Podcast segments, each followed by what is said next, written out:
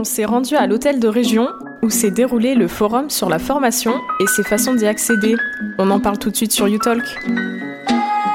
Bonjour, euh, quel centre de formation vous représentez Alors nous, nous sommes le CREPS de Bordeaux, c'est-à-dire le centre de ressources, d'expertise et de performance sportive. On a plusieurs missions qui est d'assurer effectivement euh, tout ce qui est pôle euh, Espoir et pôle France au niveau sportif, mais nous, on, est, on intervient particulièrement dans le domaine de la formation professionnelle pour former les éducateurs sportifs et les entraîneurs dans le domaine du sport et de l'animation. Quel genre de formation vous proposez du coup? Alors on propose des niveaux 4, c'est-à-dire des brevets professionnels des donc BPGEPS. On propose des niveaux 5, des DEGEPS et un niveau 6 également, le DES, diplôme d'état supérieur, euh, pareil dans, le domaine du sport. Pour euh, quel public euh, ce genre de formation peut s'adresser? Alors on a un public très, très disparate, effectivement. On va avoir des jeunes, on va avoir des personnes demandeurs d'emploi qui sont en reconversion, on va avoir des militaires en reconversion, on va vraiment avoir un public très, très étendu, ce qui fait que ça, ça donne de la richesse effectivement aux formations parce qu'il y a des échanges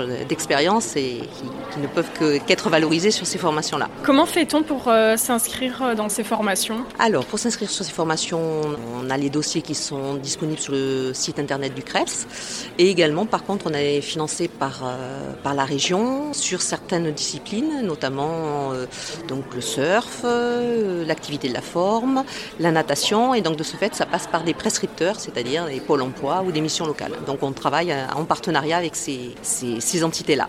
Ok, est-ce qu'il y a des prérequis pour accéder à ces formations pas du tout?